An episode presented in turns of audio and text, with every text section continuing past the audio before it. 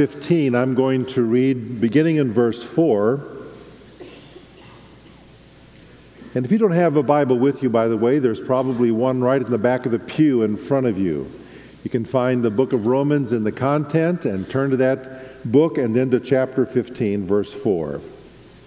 For everything that was written in the past was written to teach us, so that through endurance and the encouragement of the Scriptures, we might have hope. May the God who gives endurance and encouragement give you a spirit of unity among yourselves as you follow Christ Jesus, so that with one heart and mouth you may glorify the God and Father of our Lord Jesus Christ. Down to verse thirteen. He says, may the God of hope fill you with all joy and peace as you trust in Him, so that you may overflow with hope by the power of the Holy Spirit. In our venture values, we state the value this way. We look forward to the future with hope and are rooted in a relationship with God, the God, who speaks to us here and now. We honor the past, yet believe that God has a kingdom appointment for our congregation and our individual lives in this generation. We seek His direction daily with the hope that, our, that His love will be demonstrated through us. Let's pray together. Father, this is a holy hour as we come together to worship. And in this holy hour, no moment is more important than this time that we spend focused upon your word. And so, Spirit of God, who inspired these words through the hand of Paul, our brother, the apostle, would you now be our teacher in this generation and create within us a sense of the hope for which Christ died for us. And I pray this in His name. Amen. There was a man who approached a Little League baseball game one afternoon. He asked the boy in the dugout what the score was. The boy responded, "It's eighteen to nothing. Well, the spectator said, "Young man, I'll bet you're a little bit discouraged, aren't you?" The little boy looked up at him and said, "No, sir, I'm not discouraged. We haven't even gotten up to bat yet." My friend, that's hope. Hope. No one can live happily or healthily or even very long without hope. The greatest enemy of mankind is not disease or poverty or conflict and wars. The greatest threat to mankind is despair. Despair is a state of the soul. It is a barren state. It produces passivity within, or possibly even furious reactions outwardly. Someone has said, "Take hope from the heart of man, and you will make a beast of him." You think about that. A man who sees nothing to lose and feels he has nothing to gain, nothing to hope for, can easily become a monster. The loss of hope makes for desperate people. But hope gives reason. Hope buoys up the soul with expectancy. The presence of hope should not be taken for granted in our world. It does not universally exist. Typical of inscriptions on graves in the day in which Paul lived are these words on the grave of a pagan: "I was not, I became, I am not, I care not." That's very hopeful, isn't it? Isn't that exciting to have that for your epitaph? That's why the Apostle Paul wrote to the Thessalonian believers who lived in that kind of a culture, people who had lost their loved ones already after they had become believers. And he said, "We sorrow, but not like those who have no hope.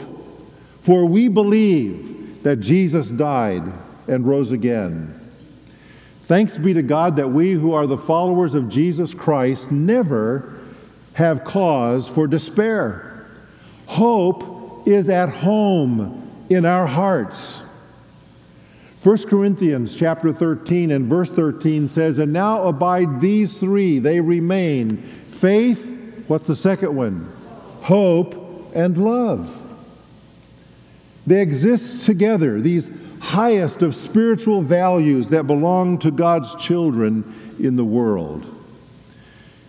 Friends, God calls us to be a people of hope. Hope belongs to us above all others in the world. The followers of Jesus Christ can honestly, honestly look at the future and be confident of its outcome. We are optimistic because we know that God is for us. I remind you of David, who in Psalm fifty-six remembers a time in his life when he was in danger. He was held and seized by the Philistines in the city of Gat. Reflecting upon that time, he said, "When I am afraid, I will trust in you.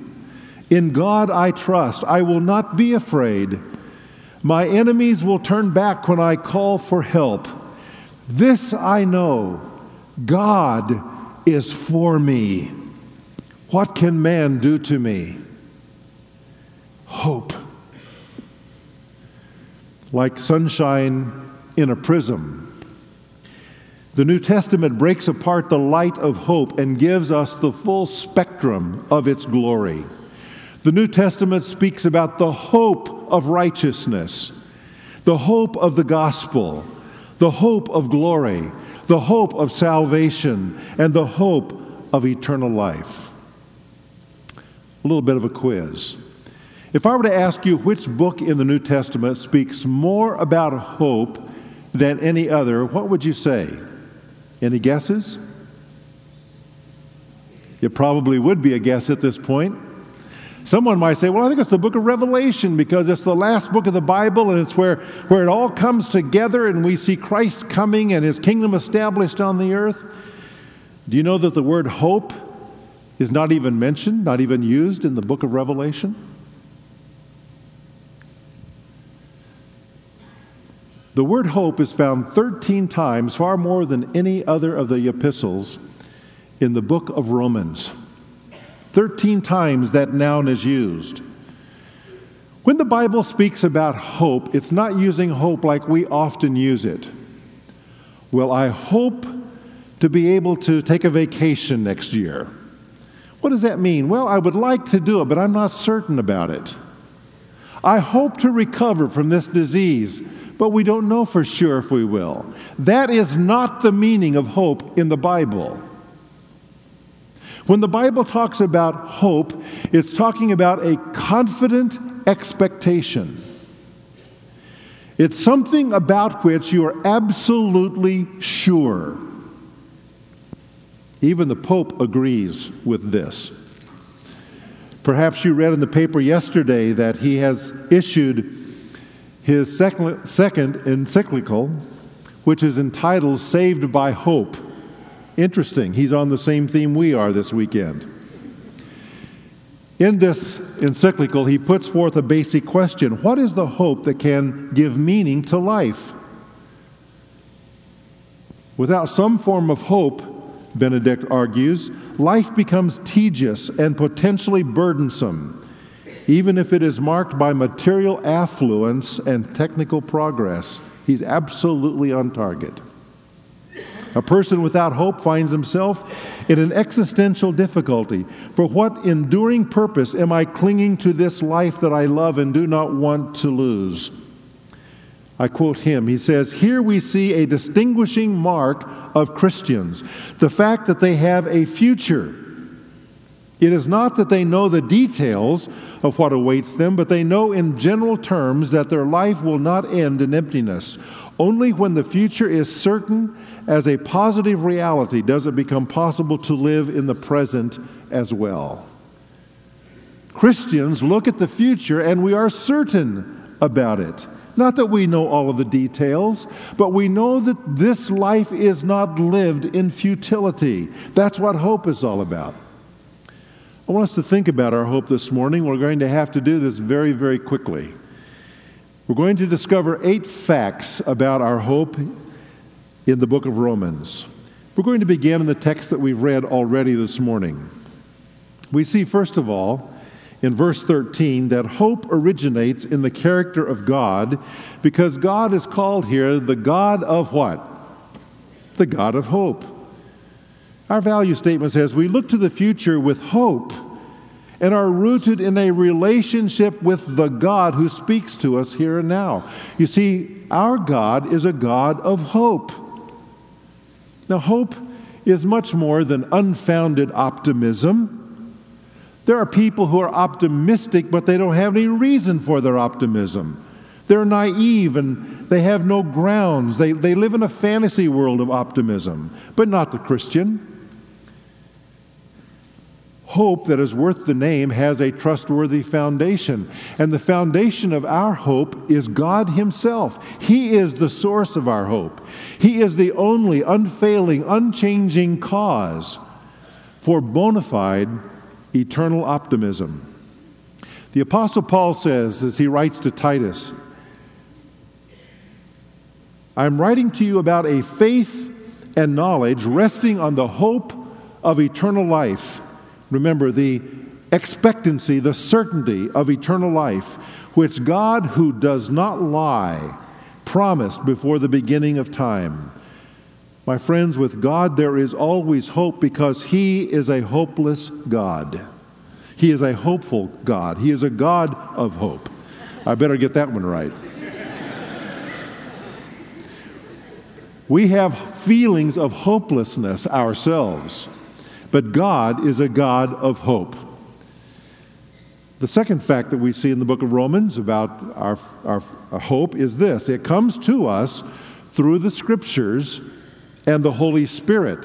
Notice what it says in verse two. God wrote the Old Testament Scriptures so that by our reading them and learning from them, we might have hope. We might be a people of hope. And he says that he prays, in verse thirteen, in fact, that we may overflow with hope by the power of the Holy Spirit. How do we get hope? Is it by osmosis? Do we sleep on our Bibles, put our Bibles under our pillows, and somehow we're going to get hope because we have a Bible under our head? Is it because we have a Bible on our coffee table in the living room when the preacher comes over? Is it because we own a lot of Bibles in our library? No, none of that. It's as we meditate upon the Scriptures, as we take it into our minds and our hearts, that the Holy Spirit then takes the Scriptures, it te- He teaches us, so that He fashions hope in our hearts. Hope comes to us through God's Word, as the Holy Spirit makes it real in our lives when we spend time meditating upon it. Third fact about hope: it accompanies faith. In verse thirteen it says, "May the God of hope fill you with all joy and peace as you trust in Him." Do you notice that? As you are trusting in Him, as you are believing Him, so that you may overflow with hope. We see this in a life, and it's mentioned in Romans chapter four, and I invite you to turn back there with me. It is the life of Abraham. You know Abraham's story, how the God appeared to him and gave him the promise of a land, but also the promise of a seed, a son, through whom He would bring blessing to the world. But Abraham and Sarah were old, and they grew even older, and no son had yet arrived.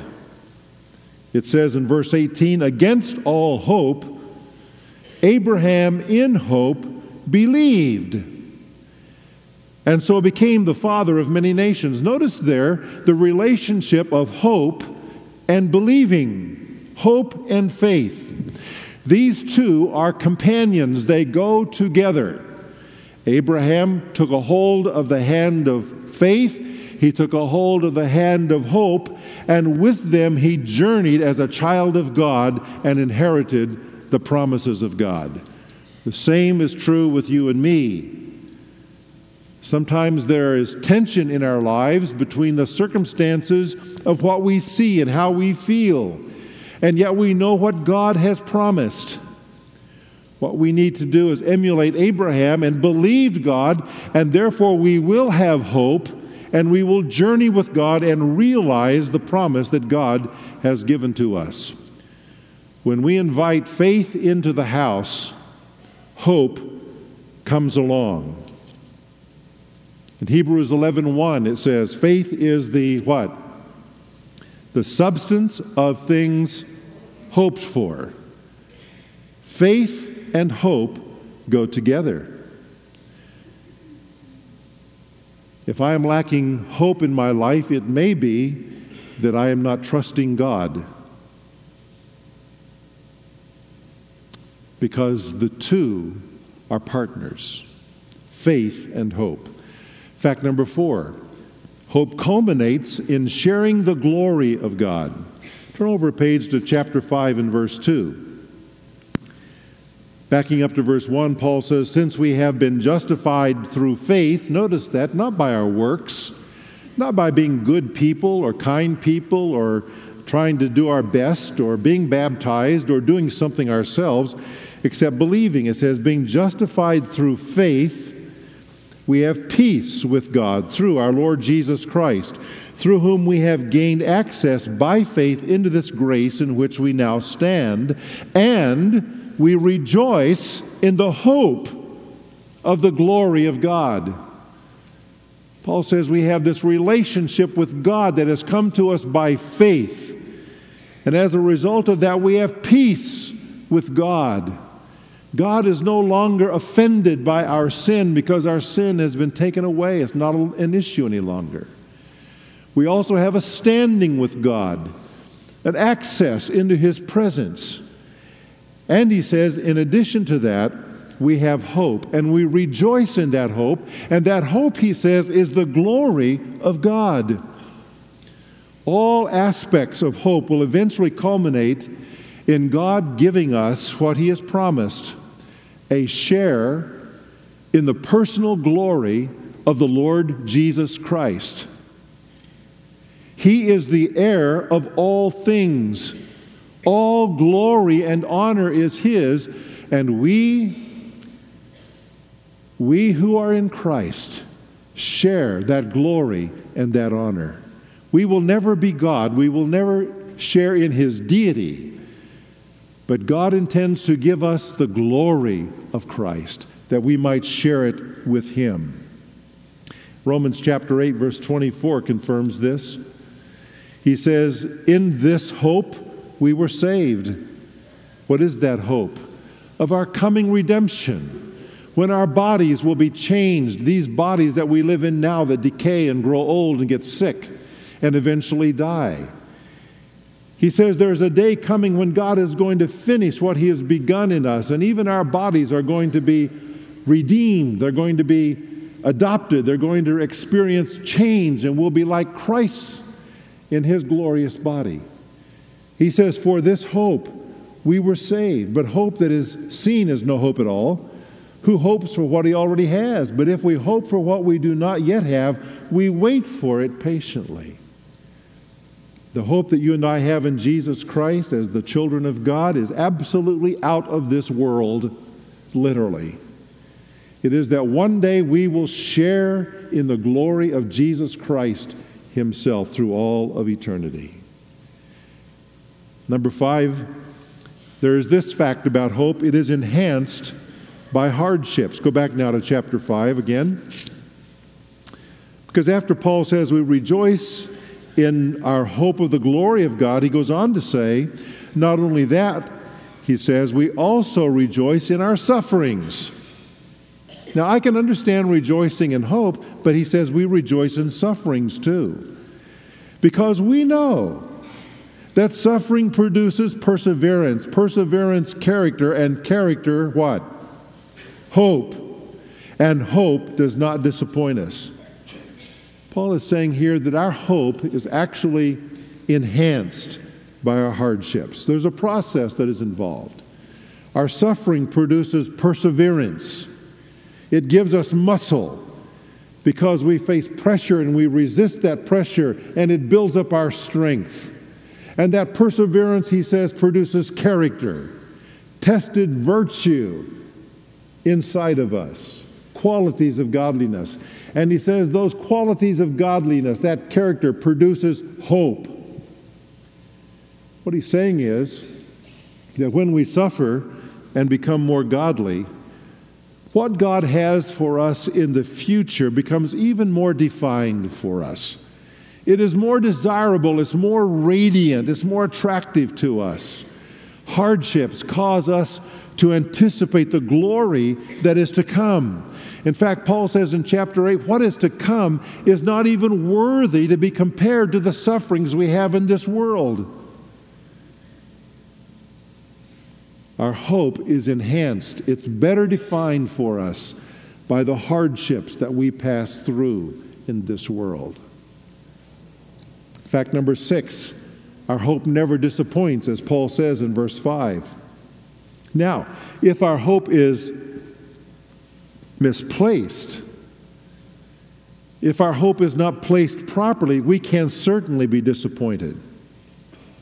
One writer named Nancy Missler is very honest about this, as she relates a time in her own life when she went through a dark period.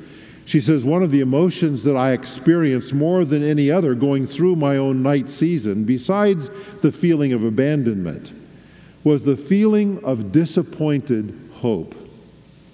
When everything around me crashed and totally contradicted all that I thought the Lord had promised, instead of my faith being sight and giving me hope, I became disappointed, resentful, and then even bitter towards God. It's a horrible place to be. And I may be talking today to someone who feels bitter toward God. Because you look at this verse and it says, hope will not disappoint you. And yet you feel very disappointed. Disappointed in God. Perhaps you have made the same mistake that Nancy Missler made, and that is that she was placing her hope in what she thought God should do and would do, instead of placing her hope in God Himself. The hope that God has given us will never disappoint. Is your hope in what you think God should do or will do for you, or is your hope in the person of God? She goes on to say, our hope as Christians can only be in God and His Word. We must constantly have hope in God, even when it contradicts all that is happening in the present moment. What is the encouragement that you and I have that God is going to keep His Word and fulfill the hope? Well, Paul explains it in the last part of this verse. He says, hope does not disappoint us because God has poured out His love into our hearts by the Holy Spirit whom He's given to us. You and I can be confident about what we hope in God for two reasons. Number one, God has already poured out His love in our hearts. We've seen that. Furthermore, He has given us the Holy Spirit to live within us as a down payment, as a guarantee, as a deposit of what He has promised in the future. Therefore, we need not fear that somehow our hope is going to be unrealized. God will never abandon His own. Hope that God gives you will never disappoint you. Next fact, number seven. Hope extends to the entire creation. Romans chapter eight, verse twenty. Turn there quickly with me, please. Romans chapter eight, verse twenty. Paul says, for the creation was subjected to frustration, not by its own choice, but by the will of the one who subjected it, in hope that the creation itself will be liberated from its bondage to decay and brought into the glorious freedom of the children of God. What is Paul saying here? He is saying that we live in a creation, in an environment that is frustrated. It has been subjected to the results of humankind's fall into sin. Animals did not disobey God, but they experienced death. They experienced suffering. The created world did not fall from its relationship with God. We, in Adam and Eve, our great-grandmother and great-grandfather, we are the ones, the human race is what has disobeyed God. And God, in His wisdom, therefore subjected all of the creation that was underneath Adam and Eve and the human race to the same frustration and death and suffering that we experience. But He did this in hope that someday even the creation itself will be delivered from the decay and the frustration of human sin. Paul says not only will we one day experience the glory of God, but so will the very creation, the very environment itself be delivered. Our hope extends to the entire creation. Fact number eight, our hope causes joy in every circumstance. Romans twelve twelve says, "Be joyful in hope." It doesn't say be joyful in hope when things are going great. It simply says be joyful in your hope. A missionary was sitting in her second-story window one day when she was handed a letter from home. She opened the letter, and a crisp ten dollar bill fell out of the letter. And of course, she was pleasantly surprised. As she read the letter, her eyes were distracted by the movement of a shabbily dressed man who was leaning against a post of the building down below her on the ground floor. And she couldn't get him off her mind. Thinking that he might be in greater stress than she was, she slipped the bill into an envelope and pinned on it, "Don't despair." And she threw it out the window. It landed at the foot of the stranger. He picked it up. He looked inside. He smiled and tipped his hat to her and went his way. The next day, she was about to leave the house when a knock came at the door. There she found that same shabbily dressed man smiling as he handed her a roll of bills. When she asked what they were for, he replied, "That's the sixty bucks you won, lady. Don't despair, won five to one."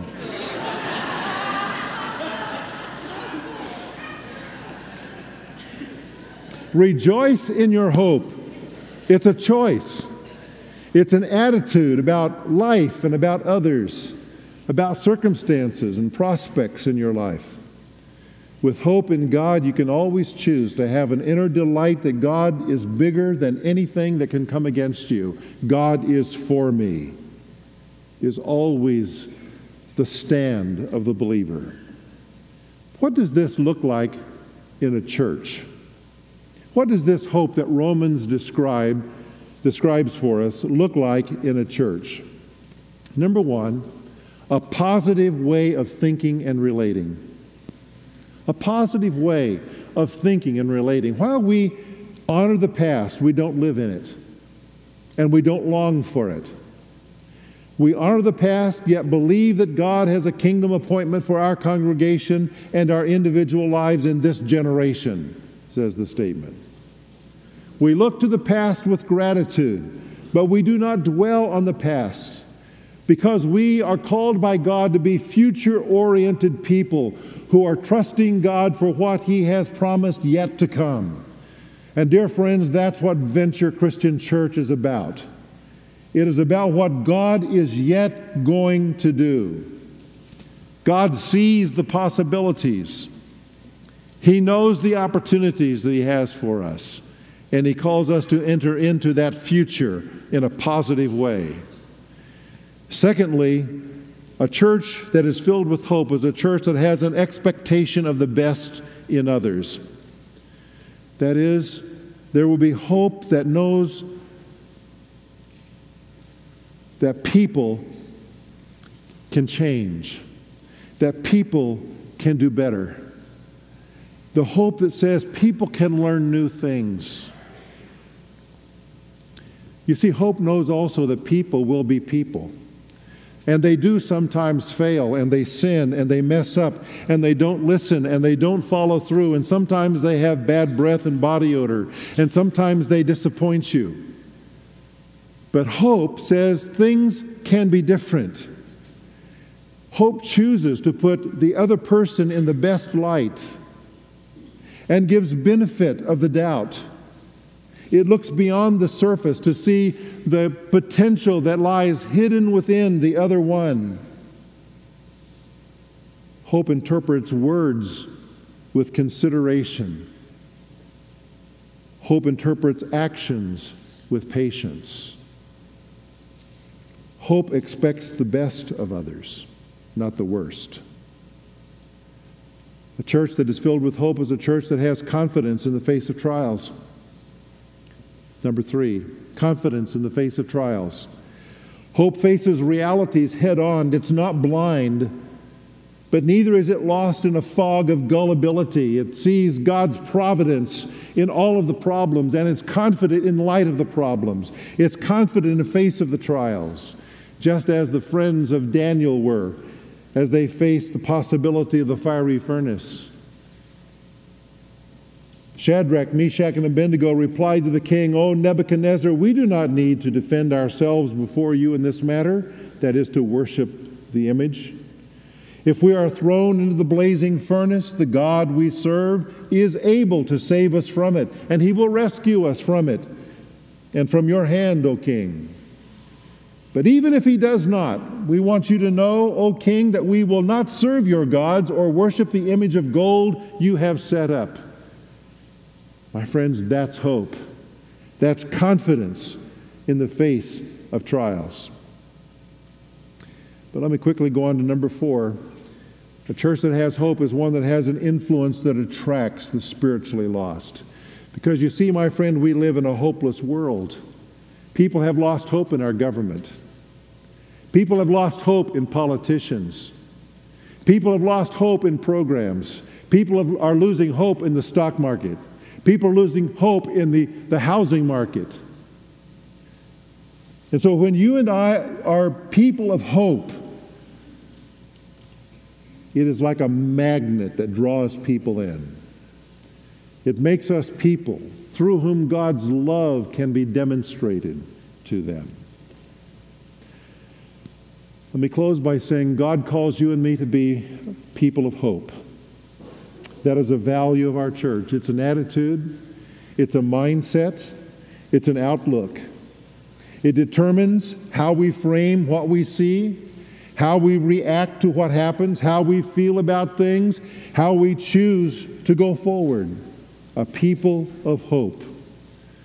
The Bible speaks about hope, and it calls it an anchor to the soul. In Hebrews chapter six, it says, "Because God wanted to make the unchanging nature of His purpose very clear to the heirs of what was promised, He confirmed it with an oath. God did this so that by two unchangeable things in which it is impossible for God to lie, we who have fled to take hold of the hope offered to us may be greatly encouraged." We have this hope as an anchor for the soul, firm and secure. It enters the inner sanctuary behind the curtain where Jesus, who went before us, has entered on our behalf. Now, I'm not a sailor, but I know enough that when you throw an anchor out, you expect it to go which direction? Down. Because you want to anchor into some rock or into some some seabed of some sort that will hold your ship fast. But you see, you and I who are believers in Jesus Christ throw out our anchor, and it goes up. It goes up all the way behind the veil in the temple of God in heaven. And it is anchored to the mercy seat of God. It is there anchored to Jesus Christ. He is there appearing on the, in the presence of God on our behalf. That is why it speaks here of hope being the anchor for our souls. Do you have that hope, my friend? Can you face the future with certainty? Oh, not just tomorrow or next year, but eternity. Do you have hope? Do you have the expectation of heaven? Do you have a certainty built into you that one day you will be resurrected and be in a glorified body and share in the glory of Christ? You see, that's what God wants you to have. Christ died that you might have that hope. And by receiving Him as your Lord and Savior, by faith, believing that He died on the cross and paid for your sins in doing that, and that He rose again from the dead, you can have this hope that we've been talking about this morning. Will you receive Christ and possess the hope for yourself? Father, I pray for some friend who is here who perhaps came this morning in a hopeless state. I pray that you will draw that person to hope in God. First of all, to receive Christ as Savior and Lord. To know the hope that comes through salvation, the forgiveness of sins, and the gift of eternal life. But I pray also, Father, for those who know you, but who came without hope. Oh, that they may today find hope bubbling up anew in their lives. Father, I pray that whatever we do as Venture Christian Church, that it will be as a people of hope, and that we will shine as a beacon in this community to those who are hopeless, that they may come to know Jesus. And I pray this in Jesus' name. Amen.